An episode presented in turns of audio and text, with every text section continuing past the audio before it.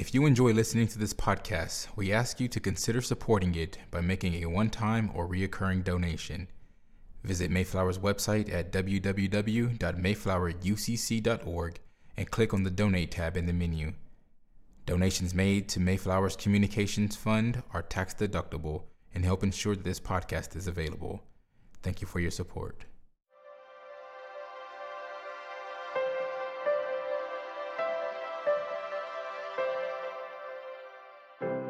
The sermon you are about to hear was preached at Mayflower Congregational UCC Church in Oklahoma City by the Reverend Dr. Lori Walke, senior minister at one of America's premier liberal Protestant pulpits.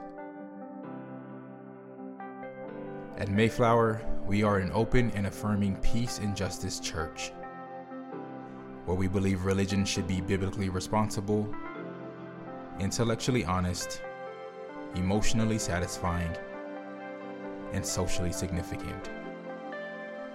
We go now to the pulpit of Mayflower Congregational UCC Church of Oklahoma City and to the preaching and teaching of Reverend Dr. Lori Walke. Good morning. Welcome from Mayflower Congregational United Church of Christ, where no matter who you are or where you are on life's journey, you are welcome here. Let's bow our heads together. Attendance is about what it usually is on the Sunday of Labor Day weekend, if you know what we mean, Holy One. An extra day for rest and play means that there are fishing holes to get to, sleep to catch up on, and highways and byways to travel. This weekend of celebration of the social and economic achievements of American workers isn't a high holy day in the church, but because Thanksgiving is a mark of the people of God, we would be remiss to not express our gratitude for those who made Labor Day possible. Organized labor, also called trade unionism or association and activities of workers or collective bargainers, gets credit for this one. It's also true, as former president and faithful Baptist Jimmy Carter once noted, that every advance in this half century Social Security, civil rights, Medicare, aid to education, one after another came with support and leadership of American labor. We confess, Holy One, that we are a bit embarrassed that he wasn't able to wholeheartedly identify the church as supporting all that work too. Help us to learn everything we can from our union siblings, for they can surely show us a few things about sharing each other's yoke so that everyone's burden would be made light. We pray in the name of Jesus, our teacher and lead organizer. Amen. Our scripture lesson this morning comes from the letter of Paul to Philemon. The lectionary excludes the last four verses, but I mean, we're already into it, so I'm going to read the whole thing. Paul, a prisoner of Christ Jesus, and Timothy, our brother, to Philemon, our dear friend and co worker, to Apphia, our sister, and Archippus, our fellow soldier, and to the church in your house. Grace to you and peace from God our Father and the Lord Jesus Christ. When I remember you in my prayers, I always thank my God because I hear of your love for all the saints and your faith toward the Lord Jesus. I pray that the sharing of your faith may become effective when you perceive all the good that we may do for Christ. I have indeed received much joy and encouragement from your love because the hearts of the saints have been refreshed through you, my brother. For this reason, though I am bold enough in Christ to command you to do your duty, yet I would rather appeal to you on the basis of love. And I, Paul, do this as an old man, and now also as a prisoner of Christ Jesus. I am appealing to you for my child Onesimus, whose father I have become during my imprisonment. Formerly he was useless to you, but now he is indeed useful both to you and to me. I am sending him, that is, my own heart back to you. I wanted to keep him with me so that he might be of service to me in your place during my imprisonment for the gospel, But I prefer to do nothing without your consent, in order that your good deed might be voluntary and not something forced. Perhaps this is the reason he was separated from you for a while, so that you might have him back forever, no longer as a slave, but more than a slave, a beloved brother, especially to me, but how much more to you, both in the flesh and in the Lord. So if you consider me your partner, welcome him as you would welcome me. If he has wronged you in any way or owes you anything, charge that to my account. I, Paul, am writing this with my own hand. I will repay it. Uh, I, of course, I say nothing about your owing me, even your own self. Yes, brother, let me have this benefit from you in the Lord. Refresh my heart in Christ. Confident of your obedience, I am writing to you knowing that you will do even more than I say. One more thing prepare a guest room for me, for I am hoping through your prayers to be restored to you. Epaphras, my fellow prisoner in Christ Jesus, sends greetings to you, and so do Mark, Aristarchus, Demas, and Luke, my fellow workers. The grace of the Lord Jesus Christ be with your spirit. Here ends the reading from our tradition. May God grant to us wisdom and courage for interpretation. Here we are again, rifling through the very back of the Bible, going through someone else's mail. On this peculiar Christian practice, theologian Tex Sample writes Although Paul's letters are often read as if they are somehow letters to us, they are actually glimpses into the everyday circumstances of Paul's efforts to oversee a fledgling movement 2,000 years ago. Each of the authentic letters reveals a slice of Paul's life never intended to be collected and venerated as they have in their role anchoring what has become the New Testament. Paul would undoubtedly be apoplectic if he knew that some of his letters, dashed off in impulsive outbursts at disobedient and wavering little faith communities, were now held up as holy and as the Word of God. All the authentic letters of Paul were occasional, having been written in response to a particular situation, with the content of the letters generated by the circumstances or the actions of a particular set of folks in each community. And in many cases, it is clear that someone's like, someone like Chloe's people in 1 Corinthians have snitched on their fellow church in a letter to Paul, intending to compel him to respond in writing. And while never intended to be universal manuals for Christian behavior, Paul's letters are nonetheless invaluable in guiding and shaping the lives of Christian communities. You may have picked up on the qualifier I used several times now in describing Paul's letters authentic letters of Paul. The majority of the New Testament consists of letters. Many of them are attributed to Paul, but scholars have some things to say about their authenticity. There are, as Pamela Eisenbaum explains, different ways to count Paul's letters depending on what criteria you use. At this point, the answer to the question, how many of the letters are authentically Paul, is usually seven Romans, 1st and 2nd Corinthians, Galatians, Philippians, 1st Thessalonians, and Philemon. These texts are commonly known as the undisputed epistles, which means that all scholars agree these texts were authored by Paul. So, what about Ephesians, Colossians, and Second Thessalonians? Or how about 1st and 2nd Timothy and Titus? And those, le- those texts claim to be written by Paul, but put bluntly, scholars do not believe Paul is really the author of those letters. They are pseudonymous. That is, they are ascribed to Paul, but Paul didn't write them a conclusion scholars come to using external and internal evidence, grammar and language comparison, and contradictory messaging. To write something in Paul's name was a tactic, it lent authority to the message. But this presents some problems because those who wrote in Paul's name did not always share Paul's vision. There are indeed some significant shifts in theology when we compare Paul's authentic writing, which could be described as radical, to those that were written in his name, which reflect the hierarchy of the second century church.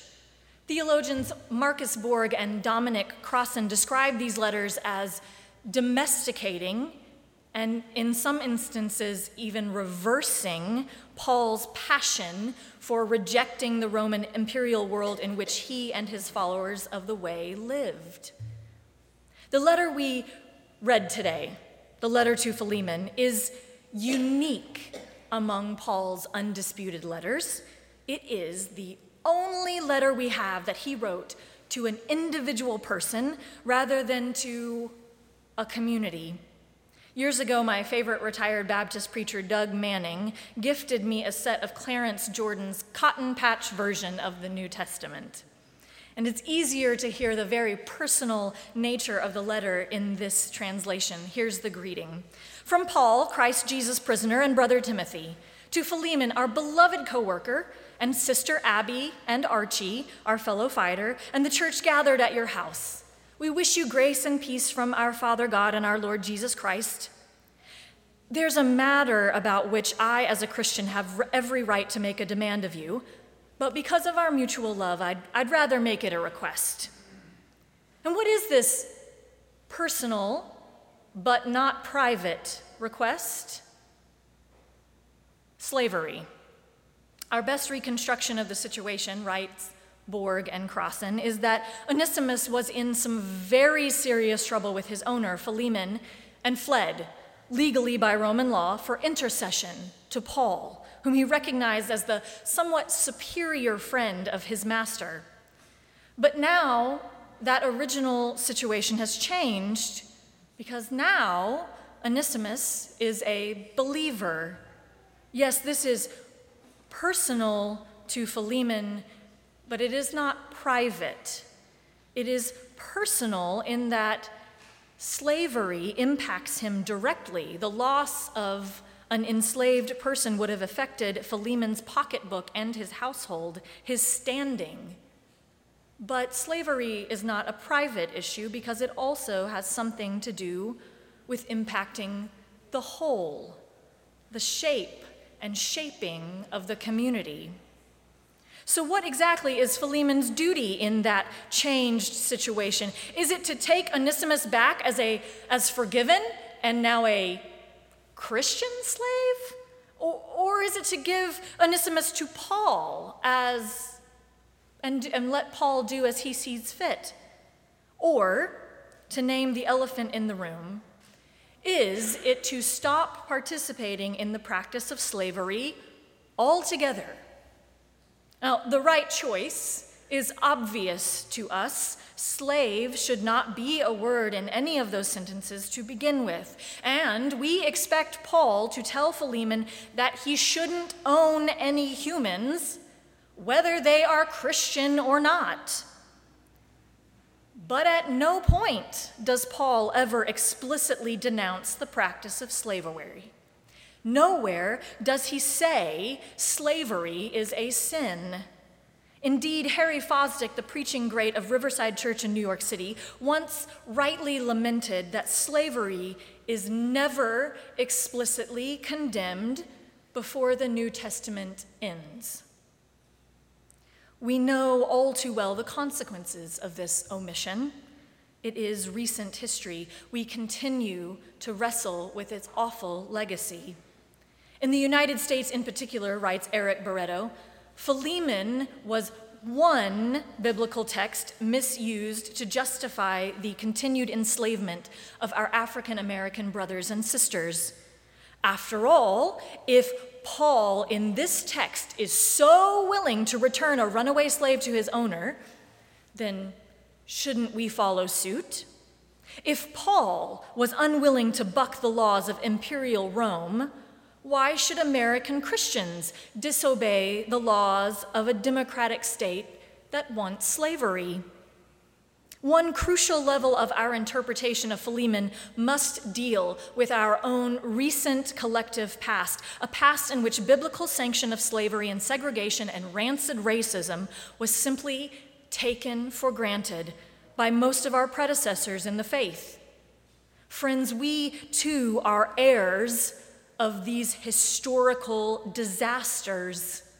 Our past is not just our past, but our present and our future.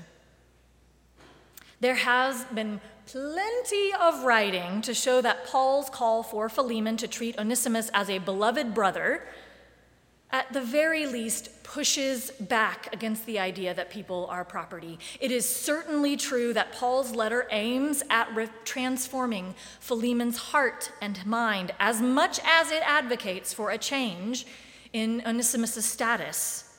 One could deconstruct the letter line by line by line and argue what Paul really meant in this letter. After lamenting that slavery is never outright condemned in the New Testament, Harry Fosdick would go on to say that it was nevertheless being undermined by ideas that, in the end, like dynamite, would blast slavery's foundations to pieces. And some of that dynamite is indeed in Paul's letter to Philemon. We could get into the weeds of the rhetorical pressure Paul put on Philemon by shifting from second person plural to second person singular throughout the address. The letter is to Philemon and his household, which means that Paul is calling upon the witness of the whole church in Philemon's house to ensure that Paul's hopes are fulfilled. If we read between the lines, it is possible to say that Paul means for Philemon to abandon the practice of slavery. And then there is that line one more thing prepare a guest room for me, for I am hoping through your prayers to be restored for you, to you. Paul is telling Philemon to go ahead and get that blow up mattress out of the attic because Paul is coming for a visit just to make sure Philemon has been faithful.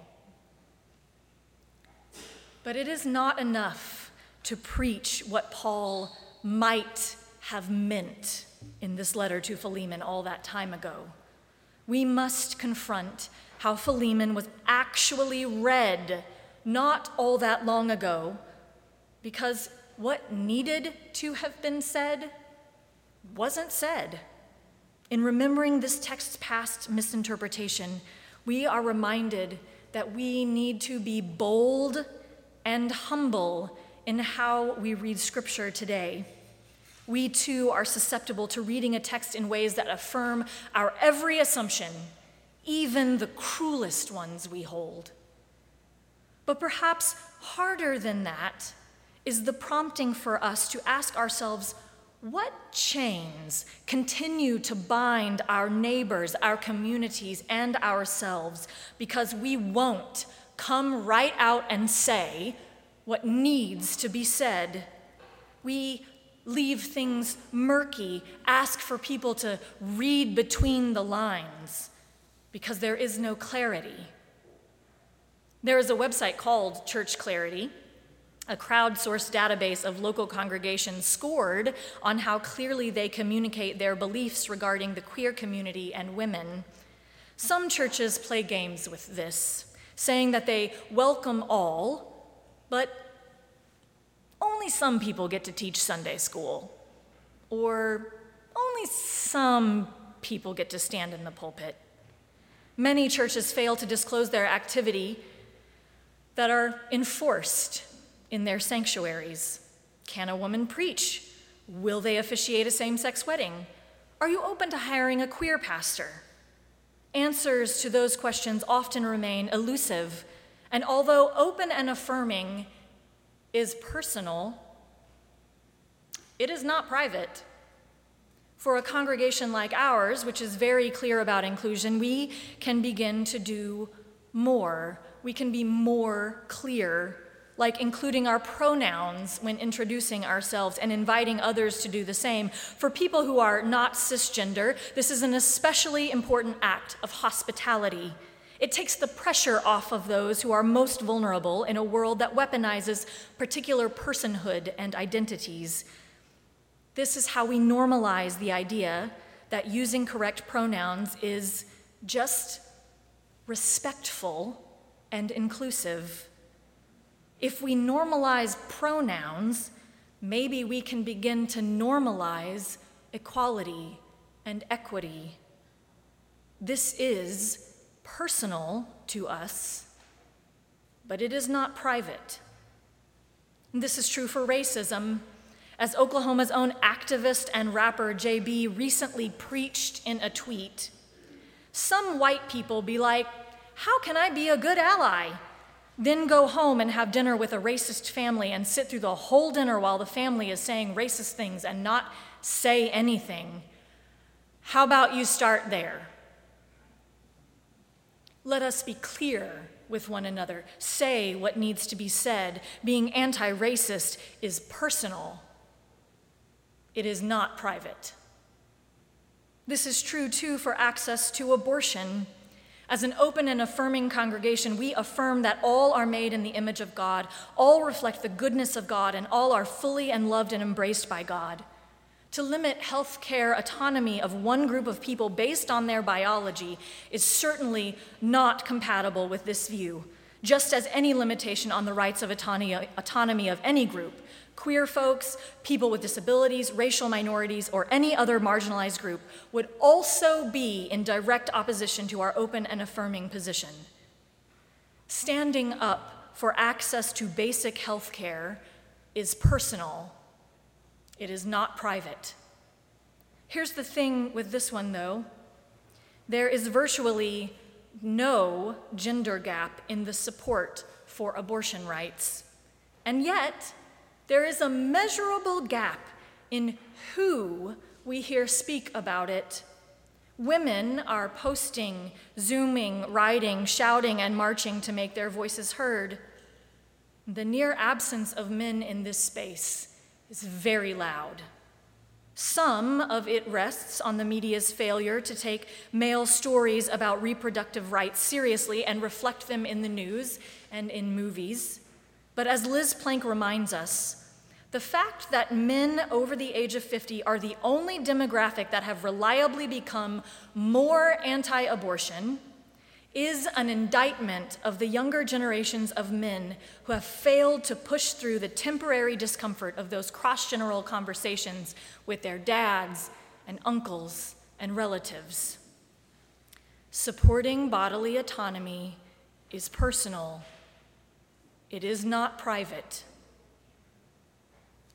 All of this is to say that we have work to do, fam. These are personal issues, but they are not private ones.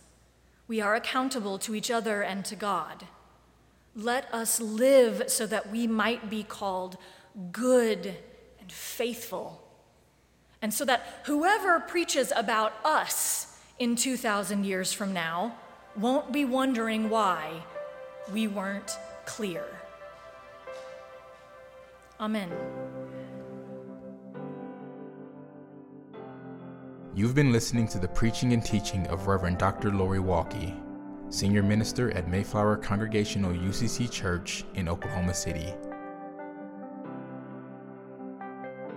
More information about the church can be found at www.mayflowerucc.org or by visiting Mayflower's Facebook page. Worship services are every Sunday at 10 a.m with Sunday school classes for all ages at 9 a.m. Mayflower is located on Northwest 63rd Street in Oklahoma City, one block west of Portland. Thank you for listening.